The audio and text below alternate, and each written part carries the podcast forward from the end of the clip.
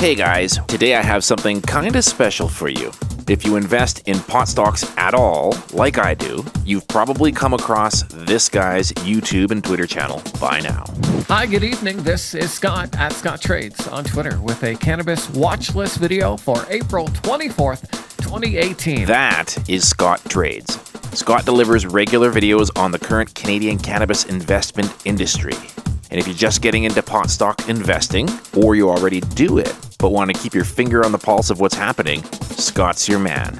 Today's Canadian Cannabis Update features an interview with Scott. So without further ado, let's get to it. Hope you enjoy. So firstly, Scott, thanks for coming onto the podcast. And I have to say that I discovered you after the Cannabis and Hemp Expo on Twitter, because we were both tweeting about some of the same organizations. And I was like, who is this guy? So I checked you out, went to your YouTube page, and I was like, wow, this guy's awesome. And for me, who is a very casual investor in pot stocks, I found the information you were giving was far more useful and practical for me than anywhere else I had looked previous to that. So thank you.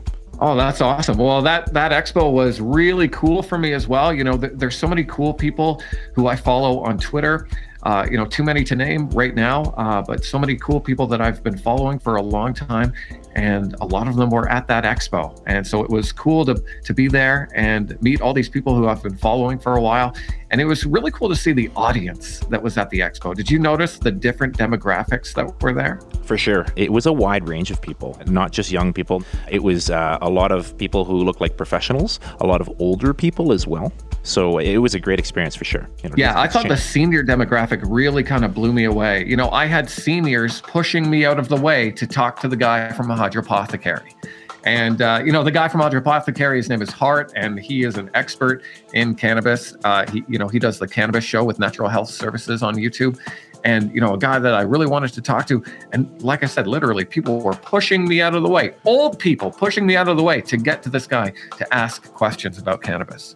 So why do you have an interest in cannabis specifically? That's where I feel like I've really kind of found a niche. I mean, that's kind of why I like the area, because I found an area that I understand, you know, and that's kind of why I focus on cannabis stocks, because I get it. I understand cannabis. And when I first started trading, you know, I was into a lot of mining stocks. And I don't know about you, dude, but I do not know anything about mining. And, you know, just like any other investment, it's all speculation. But with mining, there's an underlying commodity that goes along with that. So there's a lot of, okay, well, if you're investing in, let's say, uranium mining, well, what's the price of uranium doing? Well, that determines how expensive this investment could potentially turn into. You know, if the price of uranium goes up, then the price of the uranium stock goes up, and the price of these speculative stocks go up. And, you know, you can make good money doing that. But again, I'm just not that smart. I just don't know that much about uranium mining to really like sink my teeth into it. And that's where the cannabis space kind of came around and just poked its head.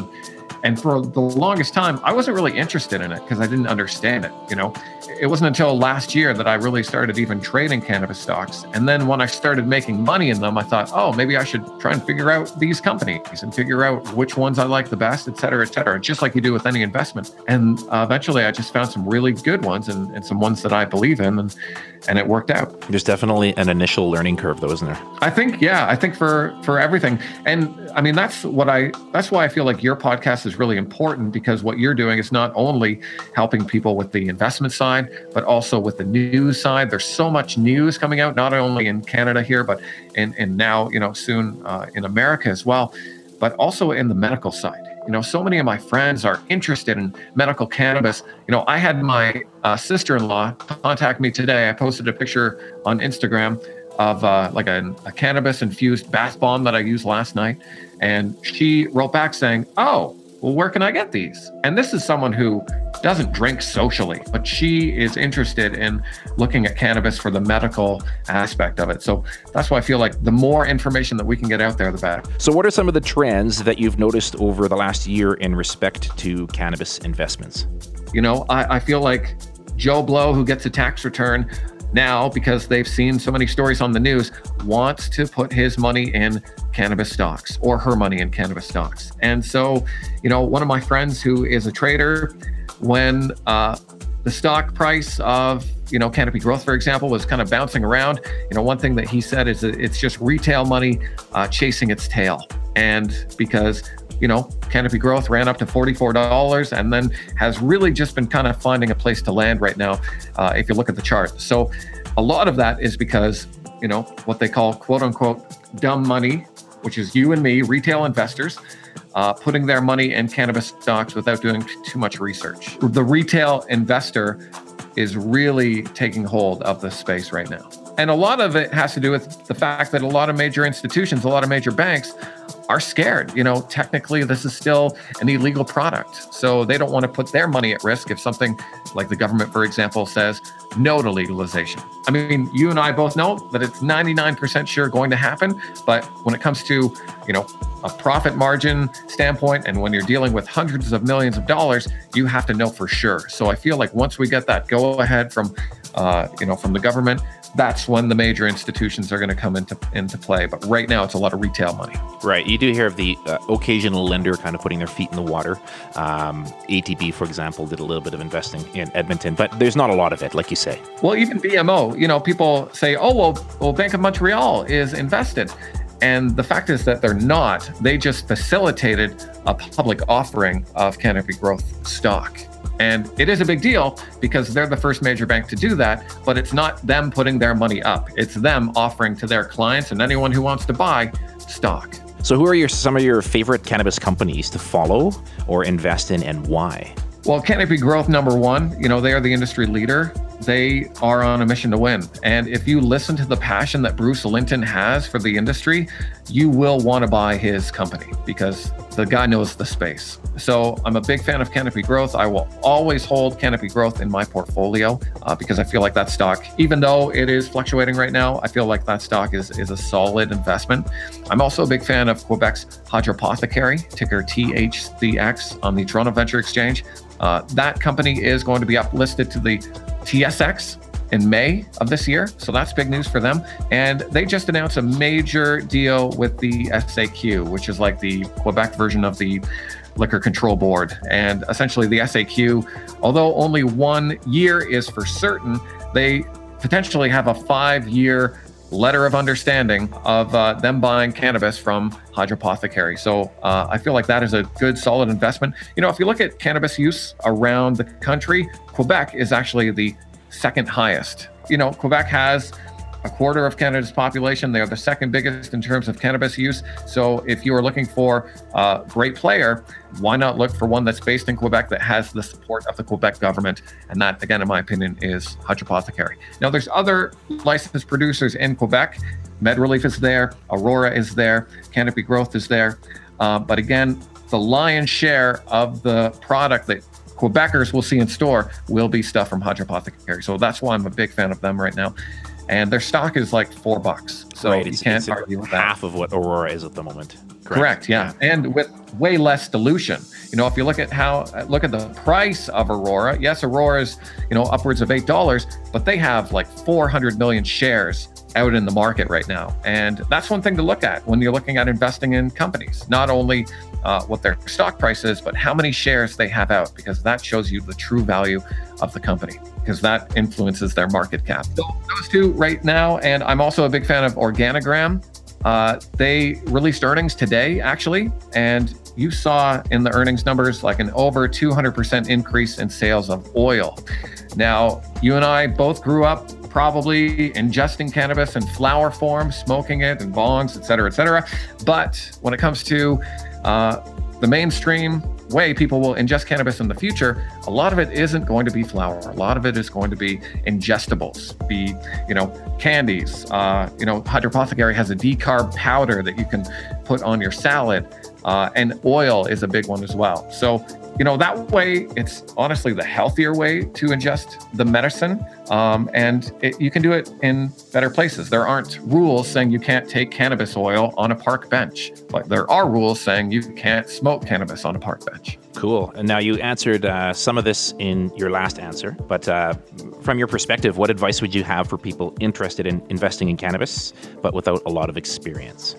I'd say do a lot of research, and don't get that research from Twitter. That is the best thing. There are a lot of people who are paid to pump companies on Twitter, and some unknown person on Twitter saying how great this, X company is and how they have a future and their stock price is only 17 cents, probably has an ulterior motive at work here. So I would definitely do research and also look at the companies themselves. From a consumer standpoint, if you go to the website for the company, say Aurora, for example, and you say, okay, I would probably buy stuff from Aurora because they have great selection of sativa, they have a great selection of oils, and I like the accessories they sell. Then that's probably good due diligence from an investor standpoint because, I want to invest in what I know. And what I know is what I would buy. So that's one thing to do because if you just take someone else's advice, even my own advice in my videos, that's why I always say in my videos, this is my opinion only. But that's one thing that I would definitely say is do your own research, go to the company's website, and if you would buy from them, then it's probably a good investment. So I know that I have my own predictions. However, I want to know if you have any predictions about the industry post-legalization. Oh, man. Well, I think consolidation is going to be a big one. If you think about how many outside of the craft beer market, how many beer companies there are in this country, that's probably what's going to happen to cannabis companies as well. Yes, you're going to get the craft high quality growers for sure, and they're not going to go anywhere, but they definitely need market share and they need to be profitable. So, I suspect more consolidation. I expect more companies like Big Pharma, Big Tobacco, Big Alcohol to come back into the space. I keep reading things online of, beer sales going down because of cannabis use, et cetera, et cetera. Well, those beer companies aren't just going to go broke, they're going to jump on the next bandwagon. And we saw that with Constellation's investment in Canopy Growth. They see the future. Okay, what can we do with this potential drug that we could put into other things, other beverages, other ingestibles? We have this great lineup of products. How can we use this and implement it into that? And so I think you're really going to see a lot more of that going forward.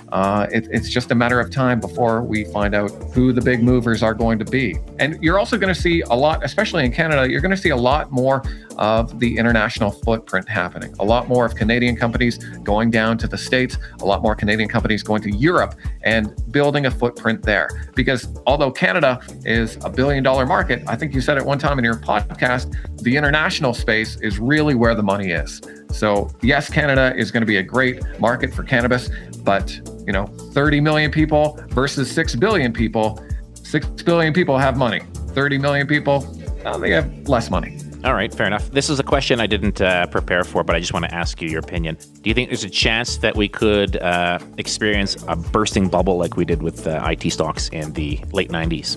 I think we kind of saw that already, in late January, where we saw Canopy Growth upwards of $44. That was the intense hype of, I think, everyone getting Christmas money and then buying pot stocks with that Christmas money. But yeah, just like with anything, everything comes back down to earth eventually. You saw Bitcoin, and I hate to compare Bitcoin and cannabis stocks because cannabis companies actually make money. Bitcoin is a thing on a computer. So there's differences there. But yeah, just like with anything, I think there could be some consolidation still to come. If you're in a cannabis stock and you see it starting to go to the moon, that's a good idea to sell your stock because eventually it's going to come back down to earth. So I don't know when that bubble is going to happen, and no one does. So I try not to predict in my videos. Yeah, I would just say always know when, if you're in a cannabis stock, always know when you're wrong. Always know when the stock is turning on you, because the worst thing you can do is turn a great investment into an investment where you're losing money. Okay, so lastly, how do we find you online? A couple places. I'm on YouTube, as you mentioned. Just search out Scott Trades with an S at the end. Scott Trades on Twitter, @ScottTrades. And I also have a Patreon. I do these videos for free online. And if people want to buy me a coffee once a month, they definitely can. It's patreon.com/ScottTrades. Cool. Thank you very much. Hey, thanks for having me on. That wraps up this Canadian Cannabis Update. Our next update will once again feature summaries of the latest news items in the Canadian cannabis legalization scene and more. If you like what we do, subscribe to us on Apple Podcast, Google Play, SoundCloud, and follow us on Twitter, Facebook, and Instagram. If you have any questions or comments, or would like us to interview you, hit us up at cannabisupdate.ca. As always, this podcast was produced by My Podcast Pal. For help with your podcast, check out mypodcastpal.com. Oh, and if you like the music, check out the producer El Mundo on SoundCloud, who graciously gave us permission to use his tunes during this podcast. Thanks for listening and hang tight. Your next Canadian Cannabis Update is coming up just around the corner. Canadian Cannabis Update is a regularly published podcast. Our goal is to find cannabis-related news that interests you, summarize it, and retell the stories in a way that appeals to interested but busy people. We do our very best to remain as accurate as possible, but take no responsibility for inaccurate details or facts. If a story interests you, we're glad to have brought it to your attention, but take the time to research the details for yourself.